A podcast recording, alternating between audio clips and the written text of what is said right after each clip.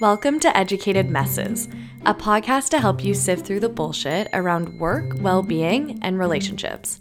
We'll ask questions, seek answers, and share experiences to help you navigate the messier parts of life. Because trial and error is a lot easier when we do it for you. Hi, I'm Kelsey. I'm Kyla, and today we're talking about something that I don't want to say we love because that feels like the wrong word, but something that is very near and dear to our hearts. we're talking about burnout. yeah, yikes. Big time, yeah, big time topic for the two of us in the past, I would say, especially in the past year. And I yeah. think that, like, even globally, there's been a big uptick in the experience of burnout because of COVID. And we'll talk yeah. about that. But if you're not really sure what burnout is, or if you've ever felt it, or any of that, we're going to go through that today. Yeah. And this is our second attempt at recording episode 19 we initially tried to record i just think this is funny. We tried to record an episode on like self-acceptance and self-compassion and oh my god. It uh, apparently that is something that we are really struggling with. So we were just so confused the whole time and it kind of feels like burnout can be the result of a lack of self compassion yeah. and self acceptance. So that's kind of how we uh, got to this episode. yeah, I feel like self compassion, we kind of like bit off more than we could chew. And oh burnout oh feels like a piece of it that we're going to, you know, talk about and try yeah. to understand because even when I listened back to when we recorded our episode about self compassion, it felt it felt like you were listening to a conversation that like you shouldn't have access to. Like, it was very it was like sad and vulnerable and like not in a not really oh in a God. helpful way, just kind of in like so a you wanted to hug us way, I feel like. So yeah, more on that. We're really good at being burnt out. We're working on the compassion. yeah.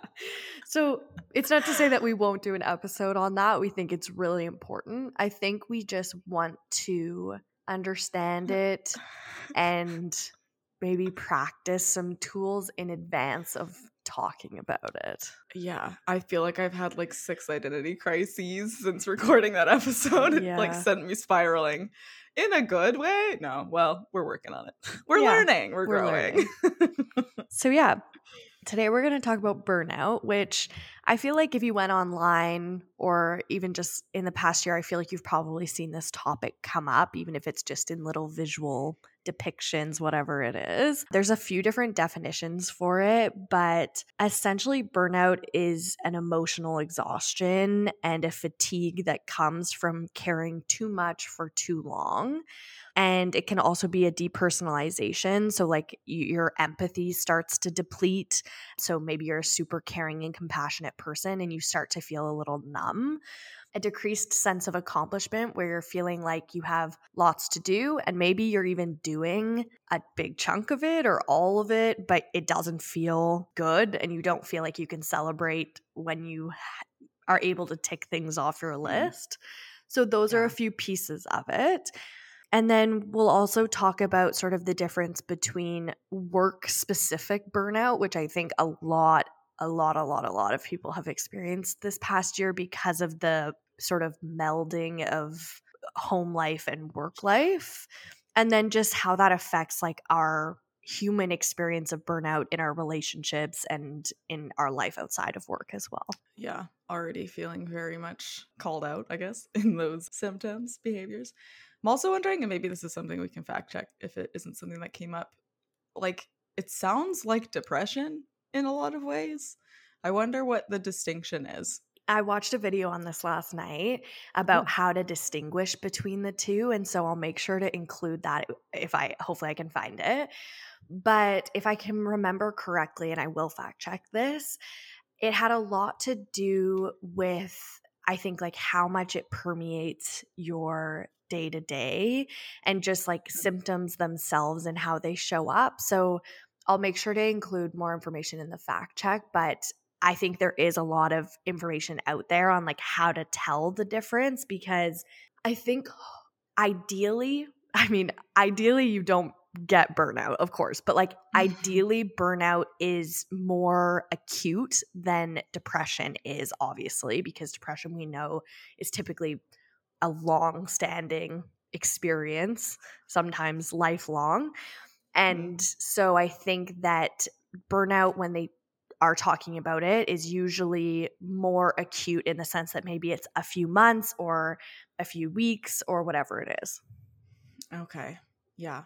I don't know if this will come up and I can just touch on it now, but we were talking about this yesterday a bit like the benefit of labeling things. And I can only speak to my own experience when it comes to this, having been diagnosed with many, many, many things. It, it is helpful in that it points you to tools that you can use. I don't know that it's always helpful to like s- stress too much about like what's the word that I'm putting to this experience that I'm having. For me, it's more like, okay, if I'm feeling this way, like here are some tools that I can use to maybe address it or or make it more manageable. But yeah, just thought that was a, a point that might be useful.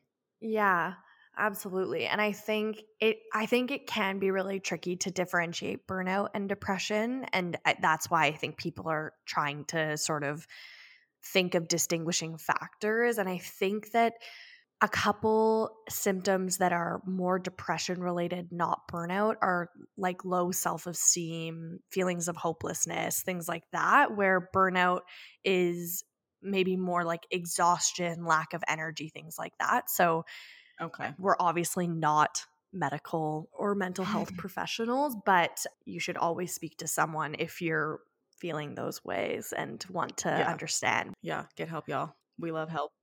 we do. So I think we can talk about, I think to start off, we can talk about work burnout because I feel like it feels a little bit more simple. Mhm. And so when I was looking into work burnout and what causes it, these were the big factors. So, Alright. unreasonable time pressure, lack of communication or support from a manager, lack of role clarity, an unmanageable workload, and unfair treatment were some of the main ones that people talked about that caused them to burn out professionally. Yeah, that I'm gonna draw from my past work experiences. Mhm. One in particular that I've talked about before on the podcast quite a bit that really, really, really sent me into some pretty deep burnout and depression. But all of those things were present. It was a startup environment where I was one person basically doing the job of like five. I was underpaid, undersupported, micromanaged, Yeah. gaslit. Like it was just the gamut Preach. but yeah it's it's hard when you're in that situation to because it doesn't really happen all at once. It's kind of like a slow build and like a slow kind of like drip of your energy i feel like until one day y- you kind of like hit this point where you're like whoa like when did i when did i get here? you know? Yeah. But yeah all of those things like such good check-ins because sometimes it's easy to be like well i feel weird and off that's me i feel weird Yeah. but like very specific things you can point to where it's like okay this could be contributing to that Yeah, I also feel like we live in the age of lack of role clarity where people are like, you can work on this and work on this and learn new things. And, you know, you will get learning opportunities from this. Like, we live in the age of like unpaid additional work where it's like Yeah. supposed to help us grow or something. And I think it's so easy to join a company or join a role and then start to do work where you're like, this isn't really my what I thought my job was. yeah And so I I think it's also really tricky because sometimes you're in a position where you've been sort of convinced that it's for the it's for the best, like you're Yeah. going to do better if you take on these things that maybe you didn't sign up for. And I just think that that's a like a unique situation where I think that even in my experience in work when I worked at the bank, my job was very clear. Like eh, Yeah. my because it was a huge company, it's like your list of what your role includes is so cut and dry. And anything you choose to do above and beyond that, it's sort of up to you, but it was never expected really. You were just sort of, you know, given the option. And I think it changes based on the type of company or size of company. Like a startup, I think is a particularly you're in a vulnerable position to start taking on stuff that you didn't sign up for. Yeah, yeah. So many things are coming to mind as you're saying that. Like exactly what you're saying about the corporate world and structure. Like Bo is in a company where it is very clearly laid out. Like at this point, you will get a raise or a promotion. Like it's all very standardized. And Mhm. I think that a lot of the way that we'll definitely have to fact check this, but like a lot of the way that our capitalist society is set up is kind of based on that model. Mm-hmm. Whereas, and I can only speak to my specific industry, but in the tech industry, because a lot of it's so new and the way we work is so different to that kind of like typical corporate Mhm. structure, there is almost no role clarity, Yeah. especially like so i don't know if i've actually ever talked about this before but i'm a, a ux slash systems designer and the the like ux in general it's been like a career for maybe like 20 years Mhm. and it's growing so quickly and changing so much that like not only do i not know what my role maybe should entail but like there's no real general consensus on it at all so Yeah. I think like there's so many statistics about like burnout in the tech industry. So I don't know, we can link to some of that. But that as one thing, and then like millennials kind of as another part of that. I I've heard us referred to as the burnout generation. I Hmm. think that has to do a lot with like the way that we tie our work to our worth. Mhm. There's so much pressure to prove ourselves Mhm. and I don't know exactly where that comes from. Probably just being told that like our worth is based on our output our entire Mhm. lives. But yeah, it's it makes sense that we feel this way, but like oof. Yeah, not to mention we're accepting less than we deserve because it's in the pursuit of something better, which to me is always reminiscent like when we talk about burnout at work and and even what you're describing at a startup reminds me of like an unhealthy relationship with a partner where Mhm. you're like I really think things are going to turn around and like I really think that if I stick this out like things are going to get better and it's a, a genuine lack of boundaries and i don't think that's on you if you're employed by a company or or you work for someone and these boundaries are being crossed when your livelihood is at stake is very hard to Mm. say like i'm not going to do that or that doesn't work for me because again like you you're in a there's a power imbalance there that makes it much more difficult. I also think it's easy to talk about work burnout and i i know so many people who have come to me and been like i've had coworkers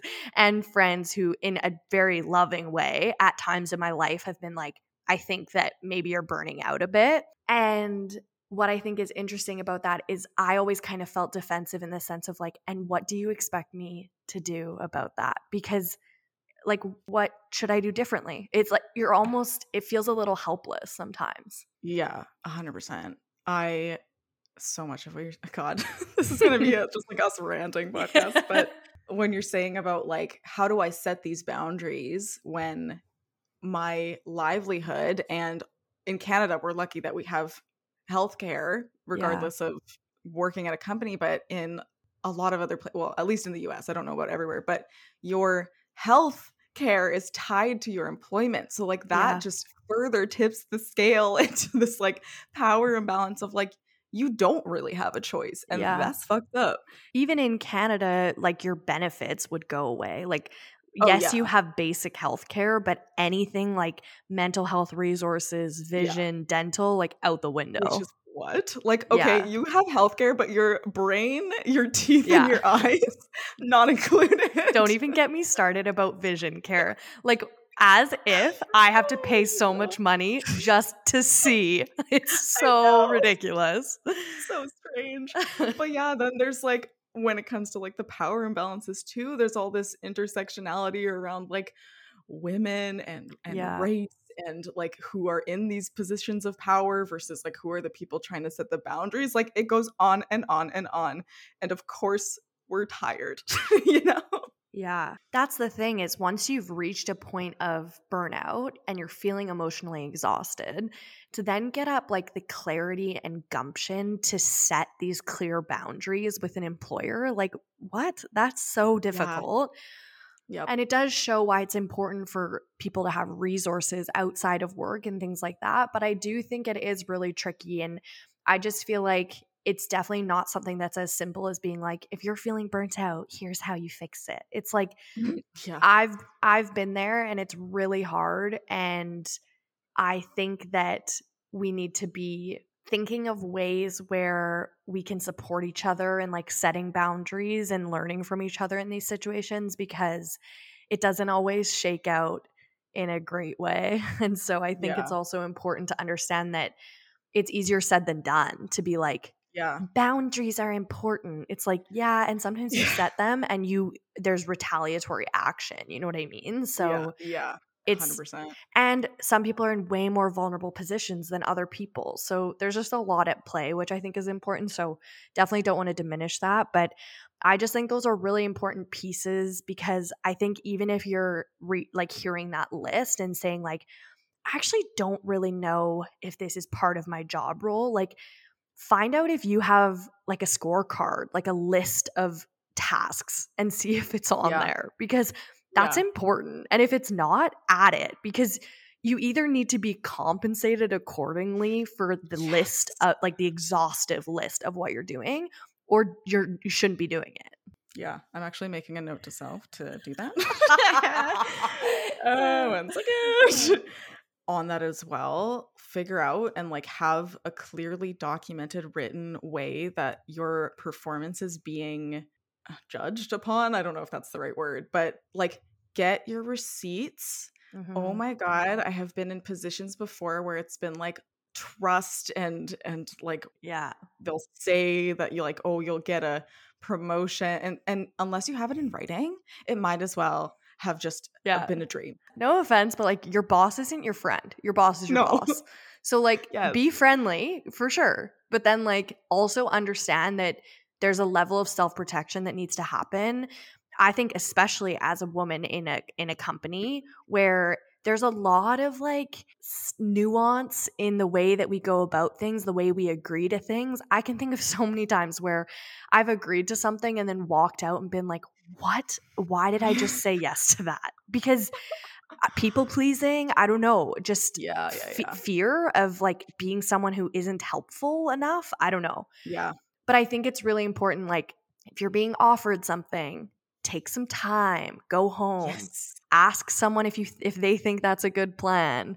Go back, maybe challenge them on it. Like just I think make decisions slowly and thoughtfully and just it sounds sort of cynical, but don't just trust that everyone's mm-hmm. looking out for you because they ain't. Yeah. Yeah, I feel like we could do a whole episode on like self advocacy in the workplace. I could go on and on, but I'll I'll let us continue. Yeah. Such good points though. Get it in writing. You never have to say yes right away. Yeah. Communicate if you want me to do X thing, I won't be doing Y thing. Is that okay? Yeah. And talk to your friends about how much money they make. Like, let's stop making Yeah. money so weird because that's that shouldn't be a thing. We need to know what people in similar occupations at similar education levels, whatever it is, are making. Yeah. So that we can make educated decisions about how much we're worth in a company. So Yeah. I'll stop, but like let's, Oh, you know, fired up. individuals need to protect one another against corporations, okay? yes. it always comes down to capitalism. Ah, okay, moving right along. So that's more about burnout in the workplace. And so I think that even some of these things we've just been talking about are good tools to help you better understand how to navigate that, getting clarity, working on communication, even communicating that you feel like you're not being supported or maybe communicating that there's too much on your plate. I know that that's easier said than done, of course, but if there's an HR department or if there's someone that you feel comfortable with, I think that those are helpful ways to try to combat it. And I Mhm. also know that work life balance in the time of COVID is just despicable because your life is on this computer and it's hard to turn it off and like the sound of a slack message coming in like sends shivers down my spine so i know i know that it's really tricky to try to separate those two things but we will even put up a little poll on instagram about ways to sort of create a more clear boundary and maybe we can help each other out on how we sign off for the day or however you work Mm, and mhm. and have your other life. And of course like people who are working still in person, maybe they're feeling differently about it, but if you're working remotely, I know it's been really hard to draw those clear boundaries. Yeah. Yeah. It even is like bleeding into hobbies. Like even with the podcast, I'm having a hard time and the burnout. Like I'm currently burnt out, to be very clear. Mhm. The burnout is bleeding over because I'm sitting right now in the same spot that I'm Right. sitting when I'm working. you know? Totally. It's uh the brain, she doesn't understand the uh nuance of Absolutely. screens. Yeah, I agree with that very much. Even the fact that some of my work is done on my phone, it just makes my phone a place that like is not safe. yeah yeah totally which honestly though like it it's a very good indicator of like okay maybe i need some time some clear time where i can't even see my devices you know Absolutely. Kyla's a big advocate of that. I'll never forget one time we were like going to Mhm. record and she's like she's like I'm putting my phone away where I can't even see it because apparently even seeing it is like you kind of messes with your brain. And Yeah. I'll do that all the time now even when I'm like spending quality time with my partner or even like watching a movie. I understand that I'm still watching a screen, but like at least I'm not using two. that feels like a win staring at my little screen while not really paying attention to the big screen.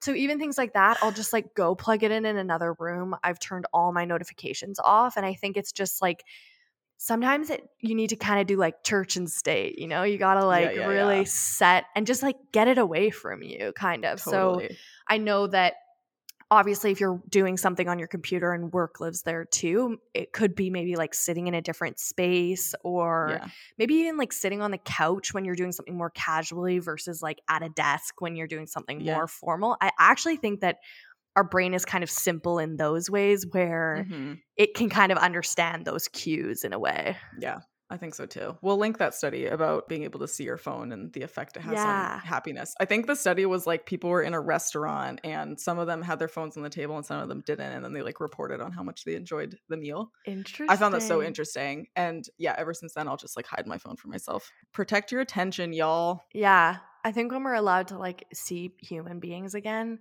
I'm going to be big into like people putting their phones in like a bucket or something because I'm just gonna be like constantly hugging like my friend. I'm never gonna let go. so that's more work burnout. So we also want to talk about burnout that just sort of permeates all corners because Mm. I think that is how we have felt a little bit lately and how I would say like a lot of the world is feeling in the past year based on some of the podcasts I was listening to they are seeing like a big uptick in people talking about this and learning more about it because it's felt more prominent. So, yeah. definitely emotional exhaustion and fatigue that comes from caring too much for too long feels very, very much like a little bit of a desensitization, which I think mm. that COVID is such a clear indicator of how over time we become desensitized to like terrible information as a as a Mhm. coping mechanism. Yeah, 100%. I think that we can also look to the Black Lives Matter movement and now the conversations around anti Asian racist violence. I think that caring is so important. And the overwhelm that comes by feeling like you're not caring enough or doing enough is part of the problem because we need to keep this almost like a lifestyle of learning and communicating and talking about things in a way that feels natural and Mm-hmm. like I've heard I don't the activism burnout I've heard that word or term being used and it's not like it's not good. We don't want to get there, you know. We want to figure out a way to make make things sustainable and feel good and joyful. Yeah, like balancing doing the work regularly and also not getting yourself to a point of burnout where you shut off because then Yeah. you're no longer participating and that's not the point. Yes. And so I definitely think that it's very much white people's responsibility to find the balance of that and carry that with them. And so I don't think it's anything like, oh, this is bad news. I don't want to, I don't even want to No. listen to it. It's like,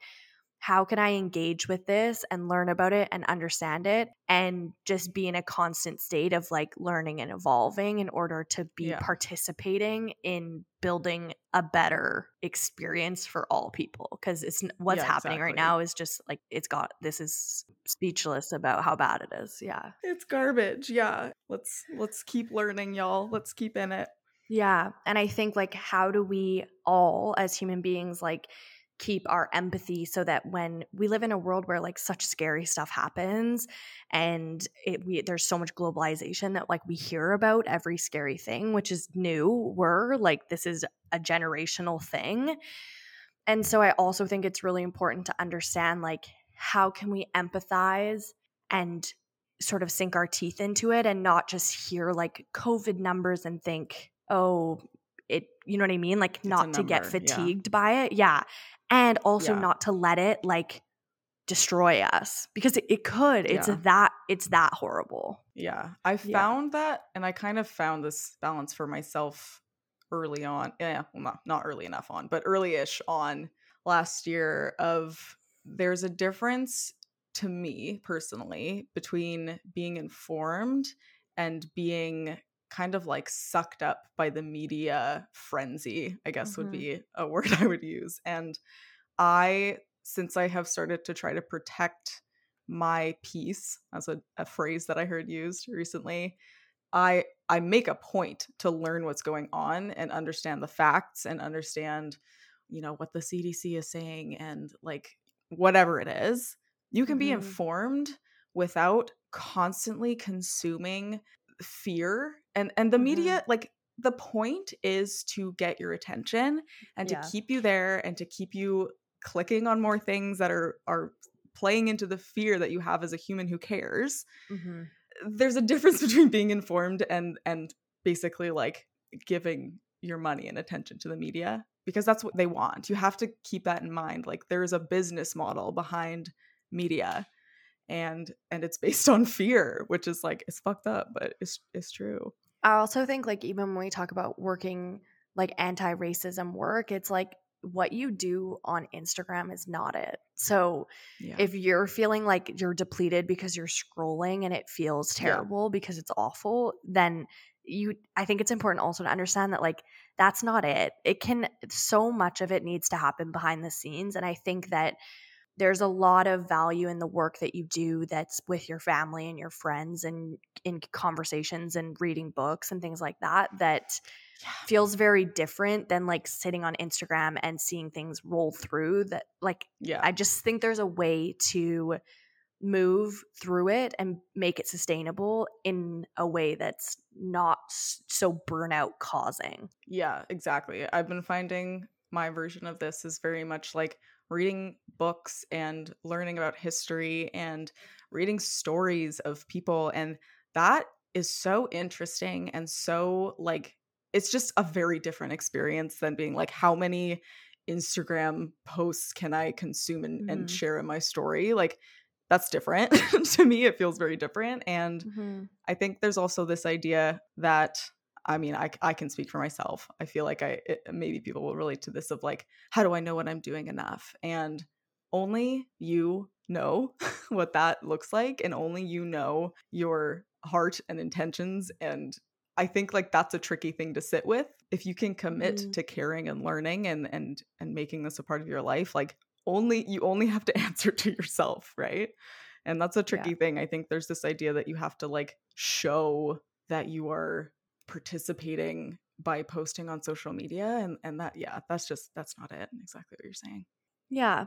So emotional exhaustion also can come from obviously like a lot of different ways and a lot of different sources, I should say. Mm-hmm. And burnout is super widespread right now. And I think that a big part of that is because when we are just trying to move away from a negative, Mm. it's not as helpful as when we thrive to like move towards a positive. Mm.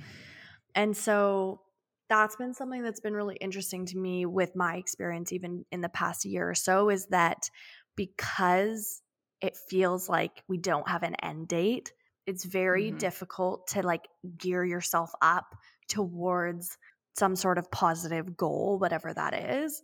And so I think why we saw people get so excited about a new year or even like I've never heard so many people talk about like spring equinox and things like this is because people are looking for a date or a moment where things will sort of like renew and start yeah. again. And so I think that that's a big part of what causes burnout is like not being able to have this sort of like tangible positive thing to move towards as opposed to just mm. like there's so much negative how do I get away from it? Mm.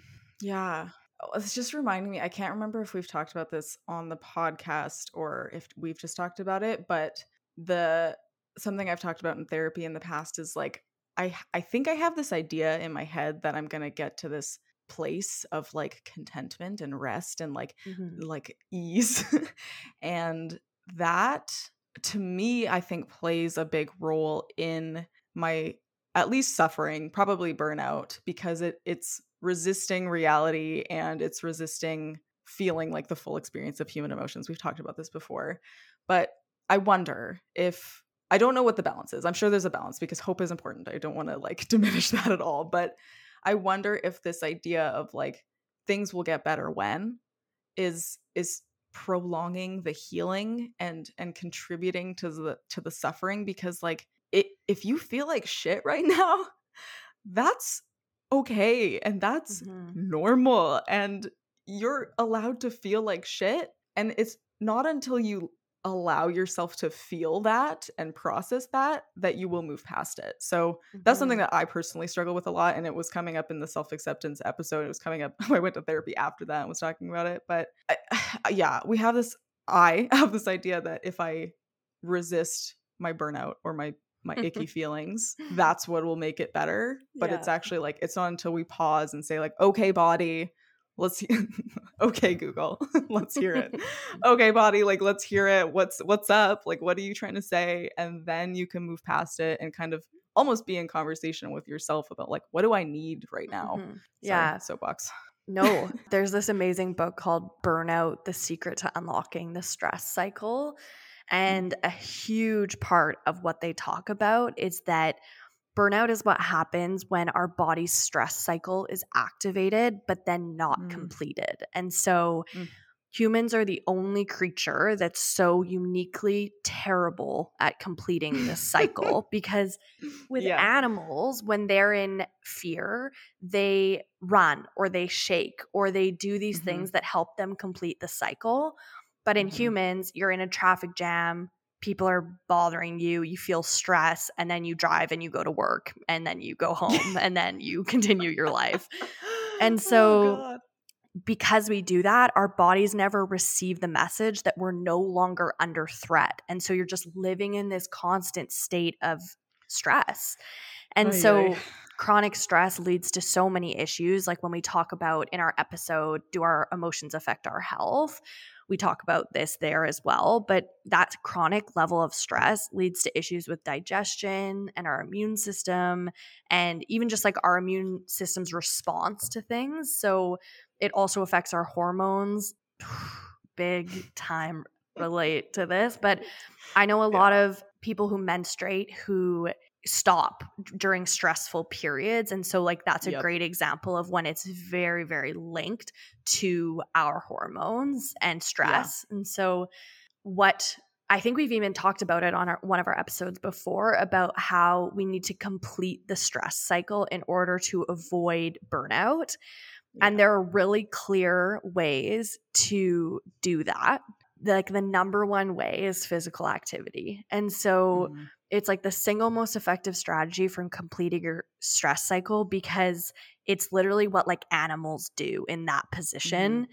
And so, through that physical activity, you're essentially signaling to your body that you have survived the stressful event and are good to go. Mm-hmm. Yeah. Yeah. And then Kyla will love this one. Breathe deep, slow breaths that down regulate your stress response. So, yeah, meditating or just like I actually find everyone who listens to this podcast knows I suck at meditating, but I'm big on actively setting aside time and breathing, which I think is sort of mini meditation. But I had a friend who I was sharing that I was really anxious about something. I think I was at work and she walked me through I think it's box breathing where like you breathe in for a mm-hmm. certain number of mm-hmm. seconds, hold for a certain number of seconds, release for a certain number of seconds, hold for a number of seconds like 5 or 6 seconds whatever. And I find like even if I'm in the car, I'll do it if I'm like in the passenger seat or if I'm about to like hop on to a job interview or if I'm even just like a couple minutes of it just make my system go from like buzzy to like very yeah. much more grounded. And so I don't think it has to be fancy or perfect or anything. For me, that feels like a, an accessible point to like enter a, a more calm spot. Yeah. I, so I can't remember if I know we talked about the vagus nerve in a past episode, but I don't remember which one. But what helps me in this kind of stuff is understanding the science behind like yeah. why our bodies do things because otherwise it, it feels very like it's it's a, an experience to be in a human body so understanding kind of like the function and like oh it's not broken it's just doing what it's supposed to be doing mm-hmm. and the reason that like we have will struggle with digestion and all i mean everything that leads to a healthy being is because when we're in our fight or flight system, what is prioritized is like getting away from a mm-hmm. predator. So, like your digestion turns off. It, the rest and relax part, it turns off. Yeah. Or no, rest and digest, that turns off. And so it makes sense when you're stuck in this like fight or flight mode for a very, very, very long time. That's not how we're meant to function. Mm-hmm. So it starts to break down in a lot of ways. And I, we've talked about this a lot. We've we've both experienced that. And then another thing that came up for me as you were saying that is I've been reading a lot about disability in part because of the work that I do. A big part of it is like making sure that I'm building inclusive experiences for mm-hmm. people who use the internet in any type of way. Mm-hmm. So I've been I've been doing the work to to read about that and I came across something really interesting about like the models of looking at disability and there's the medical model and this will this will tie back. there's the medical model which says that there's something wrong with a person and that thing needs to be fixed whereas there, the social model of disability is there's something wrong with the environment mm-hmm. and the environment needs to be fixed to accommodate the, the human and it's mm-hmm. also linked back to like everything i do is like it's all about the user and if mm-hmm. if it's not working it's the problem of the system it's a problem right. of the environment mm-hmm. so how this kind of relates to me is like feeling there's a lot of shoulds that I feel around like I shouldn't be burnt out. I shouldn't be exhausted. I should be able to work this amount, like whatever.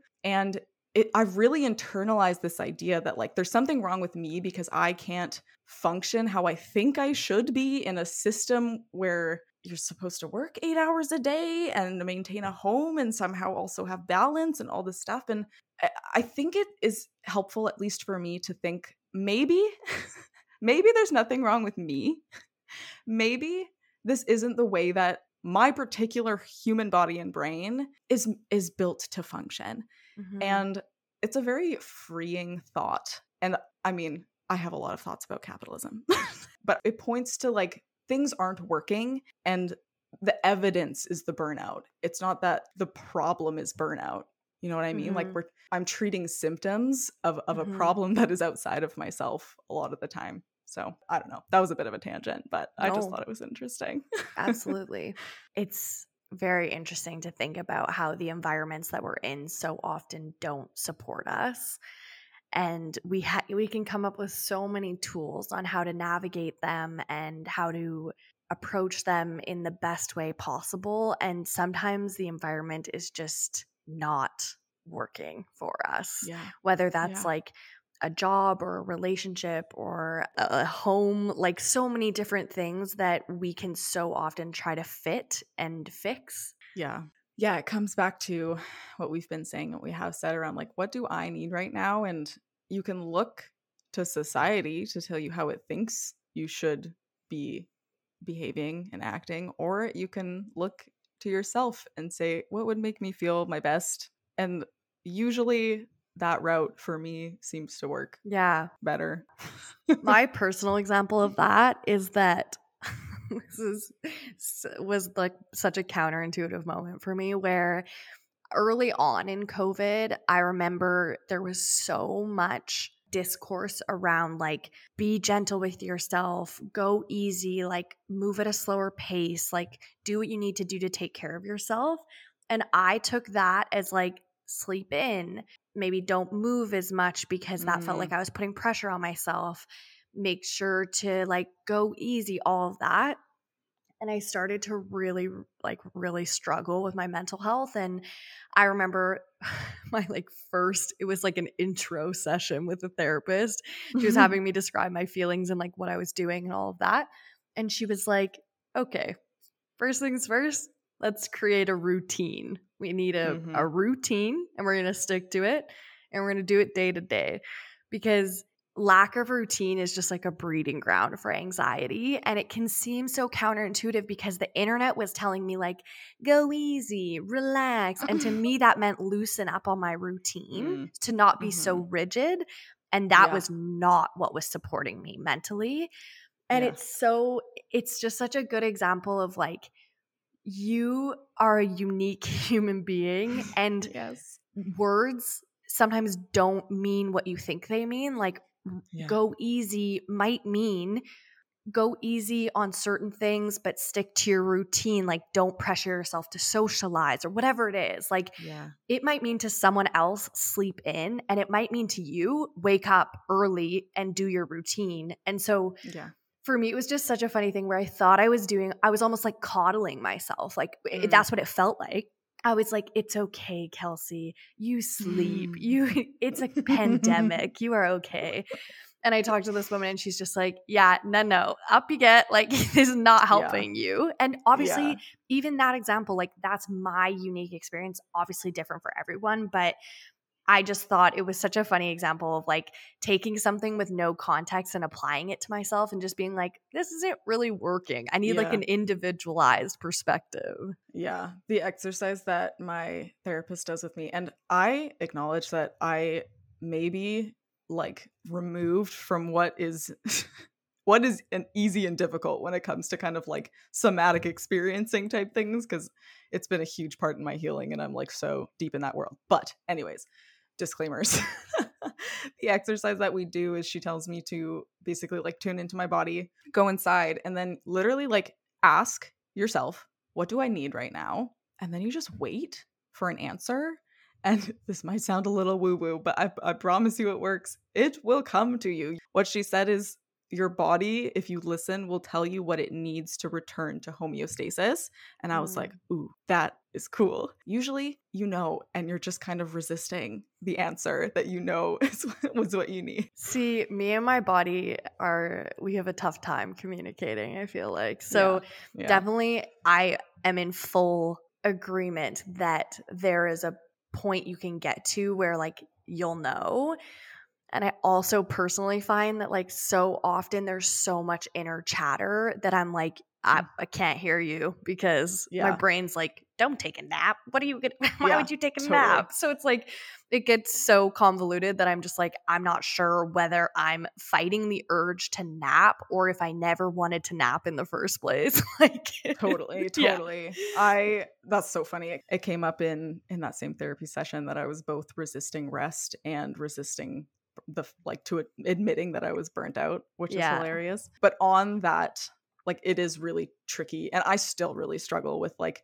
noticing what I need, which is why I burn out so often. But one tool I find useful is that kind of like stream of consciousness journaling that I've mentioned mm-hmm. before. And usually the prompt is like, tell the truth, or you could use like, what do I need? And then you just write as if no one will ever read it. And also like throw it out after if that is freeing to you but usually it'll come out and at first it's very like mean and, and shameful things like i would never want anyone to know that i'm thinking but usually it'll come down to like yeah i'm i'm just i'm just really tired mm-hmm. or something like that and it's like i just think i really need a break. So yeah that's that's a tool that i find kind of helpful to sort through that stuff. Yeah. So the other two ways before we finish off that you can help to complete your stress cycle are daily laughter, which I love. And it says like real real laughter, Cute. like big time, like happy emotions. I think like doing things that bring you joy, whether that's calling a friend that makes you laugh or watching a funny show that you love or something like that. And then genuine affection is the fourth one. So they talked about, which is so funny. Didn't we talk about like an eight second hug or something? this one was talking about a six second kiss. oh, I've heard of that. so another challenge for you and whoever you kiss that you gotta lock it in for six seconds for it to really make its mark. I always go to Bo and I say, I need a medium pressure hug, please. Hold me. Yeah, and then obviously like some other key things that we talk about a lot setting boundaries. We have an episode on boundaries if you want to listen to that.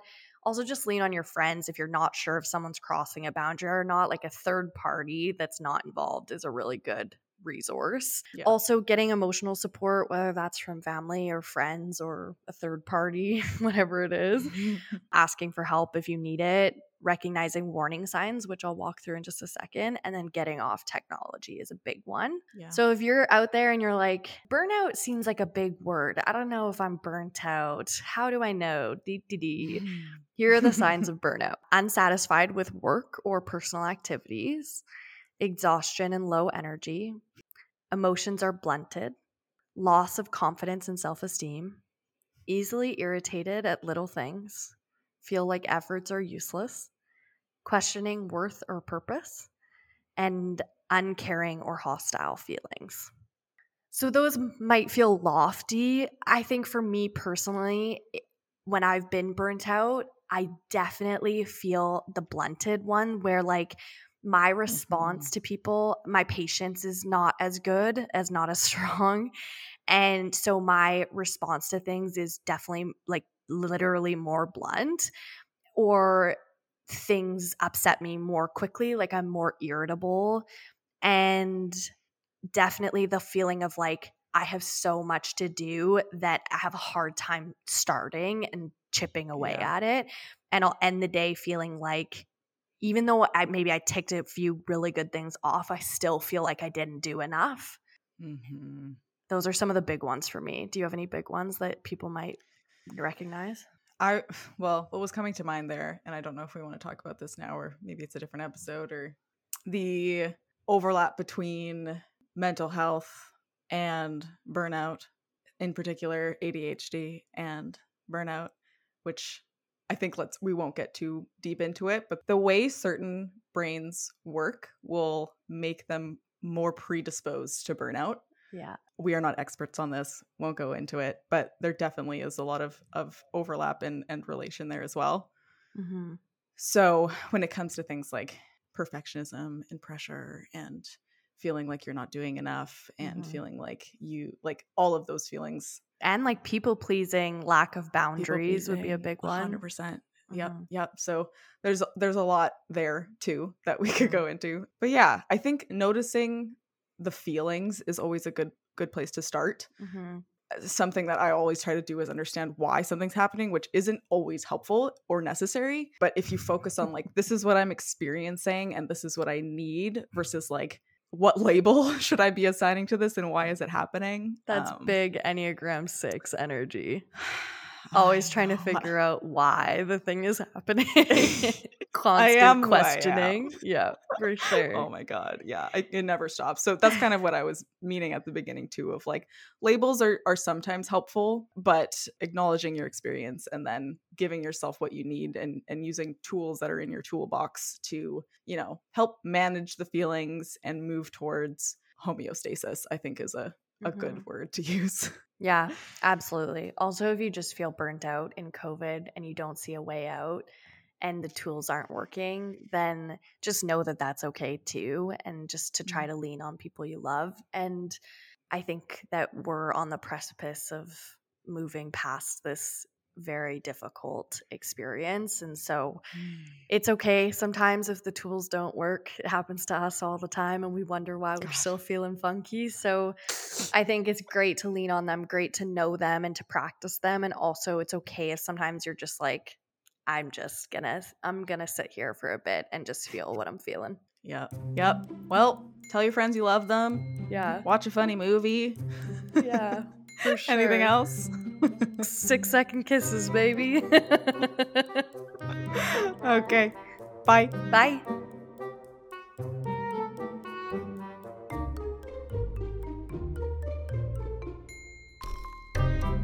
Alrighty, fact check time. This is a juicy fact check. Oh, okay. Are you excited? I am so excited. Can you tell? so tell? happy to hear it. You don't seem like it, but it's okay. Oh, just tired. Just Yeah, tired. just burnt out. The just irony. burnt out. Oh my god. okay, so first things first, we talk a lot in this episode about the difference between burnout and depression. And so I wanted to provide Mm. some clarity on this. I will Okay. say though that like the sources for this are that like the World Health Organ- Organization just came out and recognized burnout as like an actual syndrome. Like they've now, you know, like coined it in the same way that Okay. you know what I mean? And so, Yeah. which is a good thing, I guess, but also like their version of it might be very like high level versus the burnout people might be feeling day to day. You know what I mean? I'm just trying to say that like Yeah. it's not the be all end all. Yeah. Yeah. Yeah. Yeah. So they classify burnout as a syndrome conceptualized as resulting from chronic workplace stress that has not been successfully managed, characterized by three different dimensions. One, mm. feelings of energy depletion or exhaustion. Two, increased mental distance from one's job or feelings of negativity or cynicism related to your job. And three, reduced professional efficacy. So reason why I say it's not like a be all end all is because we all we obviously talked about like a bigger version of burnout. And I also Mhm. think that this is more like like from an employer's point of view, you don't want your employees to be burnt out because they're literally their productivity goes down, which is what the WHO, the WHO, is that what you say? I don't know how you say it if you're speaking it, but Sure. I think that's what they're recognizing, which is a good thing because we want employers to recognize that like burnt out employees is bad for business. Yeah. I was not happy with it. Oh, it's just, just, oh. Yeah. the care is about the output. It's Totally. always the output. Yes.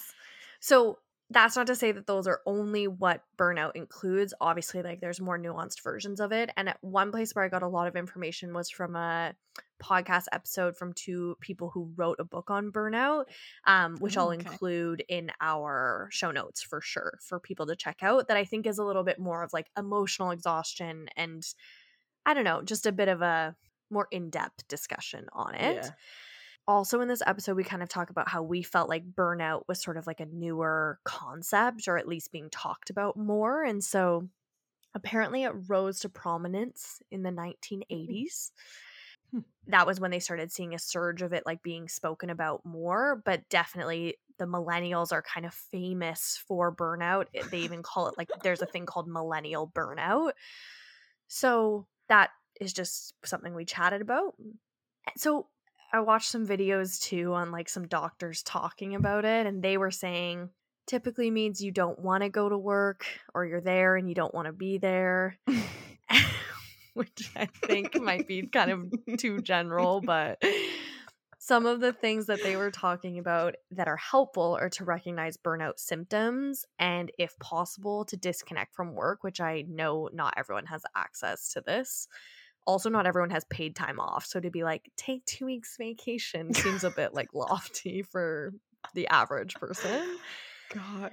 and then some things they also talked about that were really relevant are like which i think is also a big thing in sort of like the gig economy where I feel like because we don't have a proper separation between work hours and home hours, there's like a more Mm. casual relationship often I find in these like sort of new age companies where bosses will like text you or reach Mhm. out to you outside of your hours or maybe you have your boss on Instagram or like it there's sort of blurred Yeah. lines.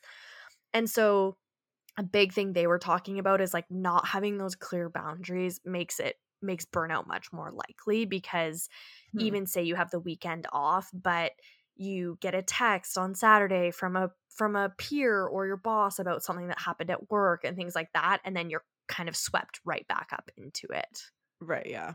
Yeah, that makes sense. Oops, I did that last weekend to myself. Yeah, fair. I think it's really common. I know that I'm guilty of that too. And then another thing they talked about that's really important is disconnecting from your phone altogether when you're not needed in a work capacity. And that doesn't just mean like not doing work on your phone, but actually like putting your phone away. yeah. So we kind of talked about like how to think about burnout versus depression. And I really liked this. There's a professor of psychology, their name is Schonfeld, and they talked about how people think about burnout, depression, and anxiety as like separate concepts, but they believe it's more useful to think of them on a continuum. So Hmm. they were saying that it can be more helpful in seeing burnout, anxiety, and depression falling along a segment. And so if you're not doing enough things to help burnout, you could tip towards depression. And depression and anxiety are super linked. Often people who suffer from depression also suffer from anxiety. Yeah, we do. I thought that was helpful because I think we were kind of reading burnout symptoms and reading depression symptoms and being like, these are kind of eerily similar. And so, So burnout is like un wait, no, depression is like when burnout's gone on for a long time. That can like kind of turn into depression. yeah, I think what they're saying is like Mm. tr- to try to nip burnout in the bud as opposed to like I think that's the more important piece than trying to decipher one versus the other because right, right, right, burnout i think is usually caused by circumstances so hopefully there's something that can be done to and i know again right now it feels like there isn't but hopefully there's something that can be done to fix it but if nothing happens and it sort of continues and continues and continues i think there's really it becomes like there's no difference between that and feeling depressed right. yeah You know what I've been struggling with? Sorry to do this in No. the fact check. here let's hear But the idea that like okay so i've been listening to unfuck your brain a little bit lately and the idea that like circumstances can't cause your Mm. feelings i don't have an answer to that i definitely think circumstances can cause depression also i But just that's think what i don't get it's like i agree i think that is what i have been experiencing and a lot of people maybe could relate pandemic but just the I, what i don't understand is like the thought work i guess model that says that that isn't a Mm, thing i just right. i can't quite wrap my head around that but that's pretty unrelated just something i've been thinking about No, no, no. I think that's fair. And I think it does relate to the fact that we were kind of talking about burnout as like a circumstance that happens that can hopefully be fixed, whereas depression is more typically seen as like a, a mental illness that one grapples with long term. You know what I mean? Mm. Which is what you're saying you don't necessarily agree with. well i just don't understand it i Yeah. think which is fine Okay, so we were also talking about how millennials live in like the age of lack of role clarity and like unpaid work for opportunities. And this is the this is the article where I texted you and I was like, "Oh my god, Kyla." So I'll try not to drone on too much about it, but I just think this is absolutely our target demographic. so like listen up, folks. And maybe everyone just wants to feel special, so millennials are just complaining, but this article makes it seem like we've got reasons to complain. Well, this also comes on the day that we were told that we're just like ruining it for everybody Oh, with the pandemic. So Yeah, that was no bueno. Yeah, no thanks. Let's hear it. Let's hear it. So, big challenges that millennials face in like today's day and age are lack of security, so economic, employment, and educational. Uh, technology, which breeds this constant connection and an, and an inability to switch off, and internalized standards resulting from social comparison, which drives heightened work pressures. So, financially speaking, most millennials lag far behind where our parents were when they were our age. We have far less saved, far less equity, far less stability, and far, far more student debt. And we're also facing the steady decay of stable full time employment. So- Dude. so things are good. So, a big difference that they've noticed that is a marked shift from generations before is that millennials are obsessed with this concept of optimizing ourselves to be the very best mm-hmm. workers possible, which is something. Kyla mm. and I talk about a lot. And a big part of this is like the self brand, which I think is so wild to think about because we essentially become a product, which I know this isn't a new idea, but I think it's important as it relates to burnout because, like, in childhood, we're now we see parents start to try to like optimize their children and things like that to mm-hmm. set them up for success in their lives. And right. so they talk about too how in our lives where we have our own brand and we have social media and Twitter and all of these things, there's no off the clock because at all hours you could be documenting your on brand experiences or tweeting your on brand observations. Kyla looks so disgusted right now. and the worst part about all of this is that the we're so obsessed with efficiency and it encapsulates everything we do, but it's done nothing to wages or to making us more valuable. In fact, our commitment to work, even when it's exploitative, has encouraged exploitation of our work. And so companies treat us more poorly because we don't see another option. We don't quit. We internalize that we're not striving hard enough and we get a second gig, is what it says on this article. oh, oh no. It hurts my heart. I actually don't know if I know anyone who doesn't have a, a side hustle. Oh my god. Okay. So essentially you feel this burnout because you've exhausted all your internal resources, but you can't free yourself of the compulsion to go on regardless. and so they even talk about things and the everyone should read the book Trick Mirror by I think her name's Jia Tolentino. Um, I'll link it as well. We've talked about it before, I think. But there's a there it's a bunch of different essays and one of the essays is always be optimizing and it talks about this and it like blew my mind. It's worth it just to read that piece.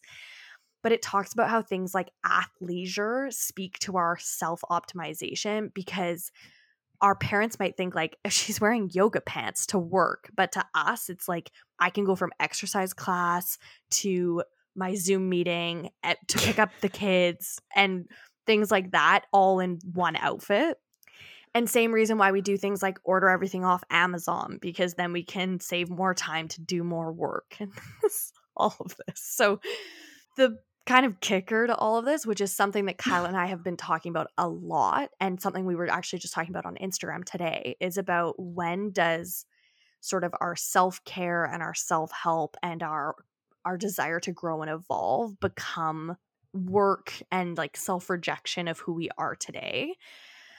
And I liked this point about how like often with burnout and i'm sure even in this episode we did this a common prescription is like take care of yourself self-care give yourself a face mask, go to yoga, meditate. But now self care has turned into like an $11 billion industry. And it's actually just another way of trying to self optimize. And we're just like commodifying self care. And so then it doesn't become a solution. And we've talked about this before where I'll have it on my to do list do the or like meditate for five minutes, read 10 pages, which are, all good things. But at what point do you start to go, this is a checklist of things I also now have to do? And if I don't, then I'm less, lesser. I feel like that all the time. It's just like a giant to do list. I don't know what to do about it though. I don't know if we had any answers in this episode. It's like, do we have to reconstruct society? Like, what do we do? Yeah. I think what we I think what's important is to like challenge these ideas of and I think we do this a lot. This isn't new to us to like we're very much not in the camp of people who are like grind, hustle, like rent yeah. is due every day, whatever that shit is. you haven't heard that saying? No. Uh, we're very much not oh in that, God. but I think it's about understanding like okay, what practices and this is the challenge you and I are currently facing is like what practices currently do we need to keep because they're rituals and they're routine and they're good for our mental health and what practices are just more things to do on our yeah. list. Yeah, I guess it comes back to the why. Like yeah. we talk about the why a lot. And sometimes I'm aware of the fact that I am meditating so I can focus on work because like you Right. know like that's not the why I want. I want it to be like to feel good. So Mhm. I guess it comes back to that. And just to wrap us up, this super, maybe not very fun fact check, but so we talked about the study where you're being able to see your phone is not great for you and you were talking oh, about yeah. like from a happiness perspective and if if you can find that study we can link it as well but the one i saw was actually about your cognitive capacity being significantly reduced when your smartphone is Hmm. within reach even if it's off so they did Oh. a study where people were working on something and if their smartphone was even in reach even fully turned off what's happening is your which this is so sad to me that i of course i know this is true and i'm doing it but you're constantly doing like mental gymnastics to not pick up your phone and so your mm-hmm. cognitive capacity to do the work that's in front of you ah, yeah, is yeah. lessened so that's a bummer i guess the learning there is God, I should have put some good Oh, news in this. I guess the learning there is just to put your phone away when you work and to, to try to break up the habit of being obsessed with our phones. Here's my light at the end of the tunnel. It seems that someday soon we'll be able to see human beings in person again without feeling weird and uh, like it's illegal. and then it won't feel like our friendships need to be maintained through more Mhm. screens. So I'm looking forward to that. Yeah, absolutely. That's so true. It's worse now than ever. I even thought sorry, that's not uplifting. I just mean like it's there's only room to go up from here. You can only go up when you hit rock bottom. I love how this is our re-recorded podcast because the first one was so sad, and this is our attempt at being like things are we're gonna everything's gonna be okay. you know what? We're just being real. Yeah. Last fact check is we're talking about signs of burnout, and I was talking about how I feel like I become like irritable and quite blunt. But that's Mm. really not what emotionally blunted means, which I realized when I listened back to it. So oh. I get blunt, but emotionally blunt is actually like the story of my life from like 2018 to 2020 ish. But it means that you you have completely dulled emotions. Like you don't like you Oh, feel yeah, yeah, numb. yeah. You don't feel up or down. You just feel blah. And people are often like less able to laugh or cry, which was like me. I was pulling like the Cameron Diaz in the holiday where I would like sit in the shower and be like, ah, please cry. Nothing would happen. Thought it was broken. But we're fine. Oh. And that's all I have for you. Oh okay. Bye. Bye.